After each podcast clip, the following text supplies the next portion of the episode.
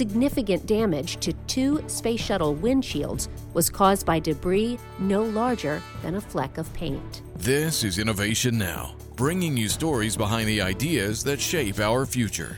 Current technology can't pinpoint orbital debris in the submillimeter to millimeter range, but something only a fraction of a millimeter in size can be dangerous to spacecraft or robotic missions in the near Earth environment.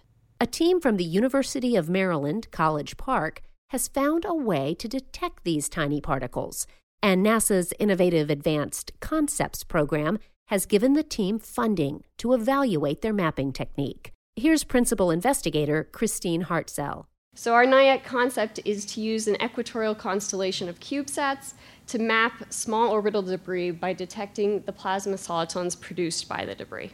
Soliton waves are really a signal in the plasma density.